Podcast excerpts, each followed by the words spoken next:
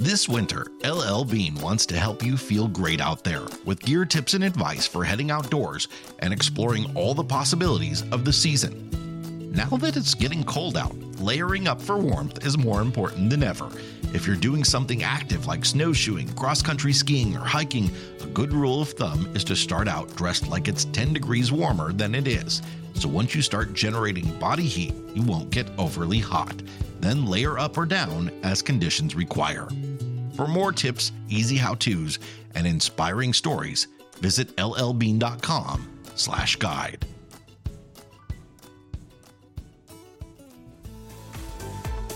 I'm Jason Epperson. This is the America's National Park podcast, and welcome to our monthly National Park News Roundup. On Thursday, November 9th, the National Park Service announced that Arches, Glacier, and Rocky Mountain National Parks will bring back their pilot entry reservation systems for 2024 rather than implementing a more permanent timed entry plan. That is coming in the future for sure. So you will have to make reservations at these popular parks in order to visit for the most part but the way it all works is different depending on the park and it could change over the course of the year. But beginning on April 1st, Arches National Park will require visitors to have a timed entry permit, and you can begin booking those reservations as soon as January 2nd. Glacier National Park will require reservations beginning on May 24th for the western side of Going to the Sun Road and North Fork, and another on July 1st for Many Glacier. At Glacier, unlike last year, 2024 reservations will only be good for one day due to data that showed that only 2% of participants entered the park during all three days their permit was good for 2023. Rocky Mountain National Park will bring back its timed entry system beginning on May 24th as well. And the same as in 2023, visitors will be able to get a permit for either the entire park or everything excluding the popular Bear Lake corridor. So that second permit is going to be a bit more available. If you don't land a permit or want some more spontaneity in your travels, in most cases, you can enter these parks early, like before 7 a.m. or late in the afternoon, usually after 4 p.m. They usually hold some reservations back until a few days beforehand, so if you aren't able to snag one when those reservations open, you might have another chance. Reservations for all parks that have reservations, and there are a few more, for the 2024 season can be made on recreation.gov. The National Park Service has announced a seven year initiative to focus efforts on hiring more women in law enforcement positions across the country, joining hundreds of other law enforcement agencies and committing to increase female representation in our law enforcement workforce by signing on to the 30 by 30 Pledge, an initiative to advance the representation and experiences of women in police agencies across the U.S., bringing their levels up to 30% by 2023. The Department of the Interior released a report from the Law Enforcement Task Force recommending improvements to Bureau law enforcement organizations. And in that report, the task force recommends agencies implement programs and initiatives to recruit and retain a diverse workforce. Women currently only represent 16% of the entire NPS law enforcement workforce. With the pledge, the NPS is committing to almost doubling the number of female law enforcement officers. Back in 2021, the Park Service piloted a centralized hiring program designed to reduce those barriers to entry. After two years of centralized hiring, the Park Service is adapting its recruitment processes to permanently implement the strategy. Of the 100 new law enforcement rangers hired in fiscal year 2023, about 20% were women and 25% were non white. Yellowstone National Park has announced that a mule deer buck inside the park's borders has tested positive for chronic wasting disease. It's the first positive for the park, even though the disease is prevailing in the surrounding areas. The Wyoming Game and Fish Department tested the carcass of a radio collared mule deer that died in the southeastern section of the park near Yellowstone Lake. CWD causes physiological and behavioral changes in infected animals, it ultimately leads to their emaciation and death. It's a transmissible neurological disease similar to mad cow. There's no effective way to eradicate chronic wasting disease once it's been established. CWD is most common in whitetail and mule deer, but it's also been detected in elk and moose elsewhere in the country.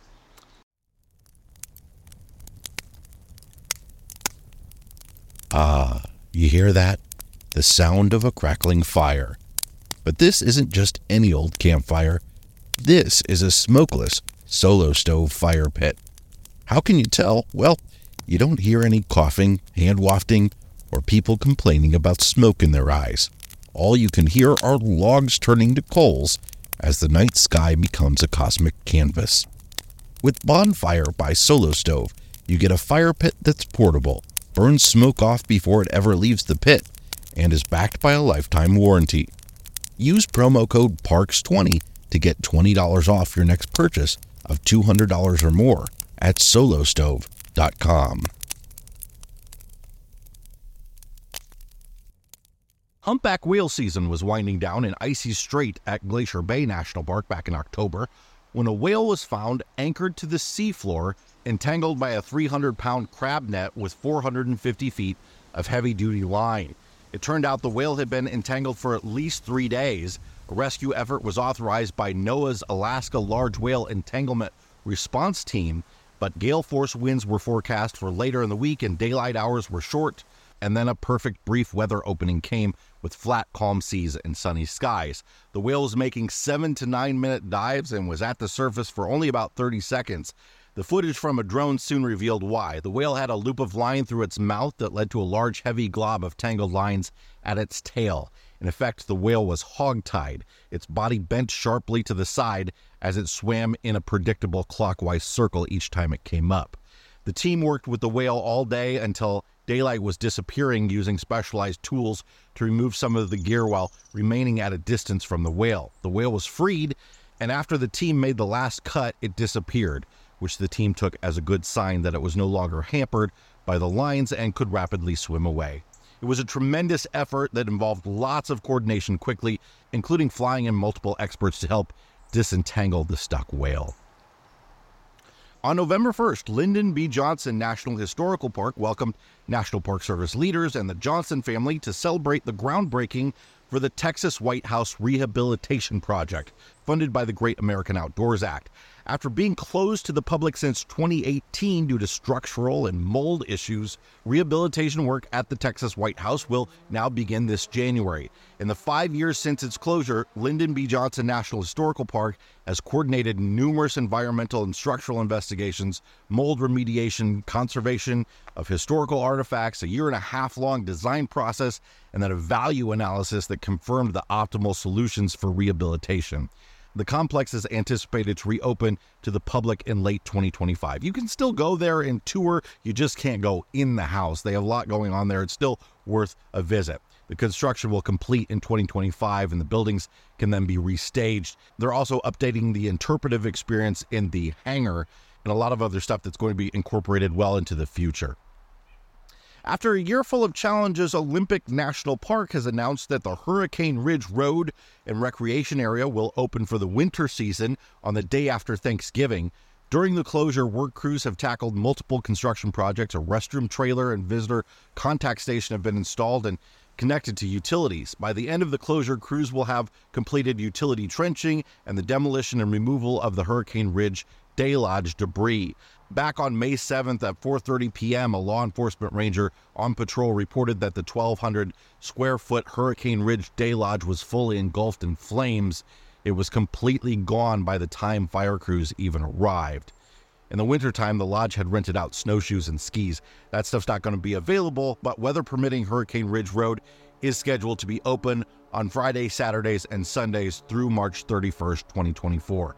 Visitors should be prepared to use their vehicles as a warming area and pack extra food, water, dry clothing, and blankets or sleeping bags. There will be no indoor warming area, there's no food service, no potable water or gear rentals at all. On the days that it's open, Hurricane Ridge Road will open at 9 a.m. Weather permitting, the road will be closed to uphill traffic at 4 o'clock, and vehicles must exit the Heart of the Hills entrance station by 5 p.m. All vehicles, including those with four wheel drive, will be required to carry tire chains.